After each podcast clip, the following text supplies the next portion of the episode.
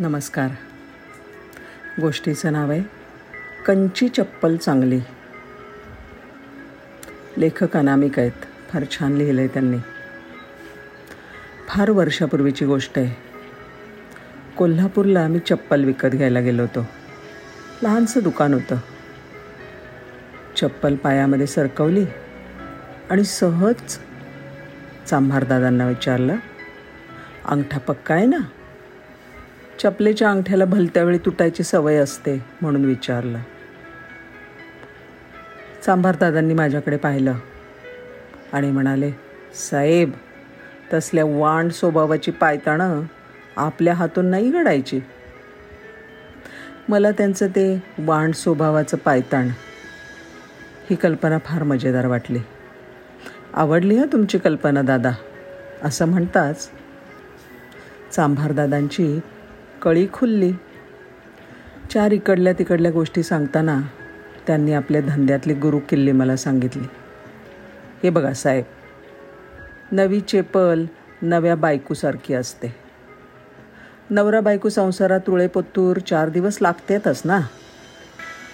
सुरुवातीला कुरबुरी होतात. कधी जखमा पण होतात. मन हुळहुळ होतं. जवळीक करावी वाटतं पर नकोच. एकमेकांचं त्वांड बघू नये असं वाटतं. व्हय की नाही? हां खरंच. होतं खरं असं. साहेब एकदा का रुळली ना? की मग नवरान बायको वतात एकजीव एकमेकांच्या मनातलं आपसूक समजतं बघा. एकमेकांशिवाय चैन बी पडना होतंय.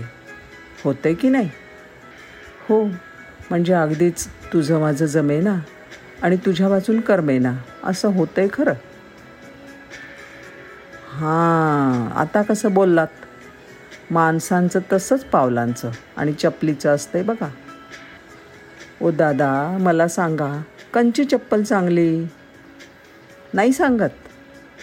बरं मीच सांगतोय बघा. चप्पल चांगली कोणची? तर जी पायात असताना असल्याचं भान नसावं. आणि नसली का म्हणजे मात्र पाऊल टाकताना अवघड वाटावं. माणसांसारखंच नवं का? दादाचं बोलणं अगदी पटलं बघा. चप्पल घेतली आणि हसत हसत दुकानाबाहेर पडलो. धन्यवाद.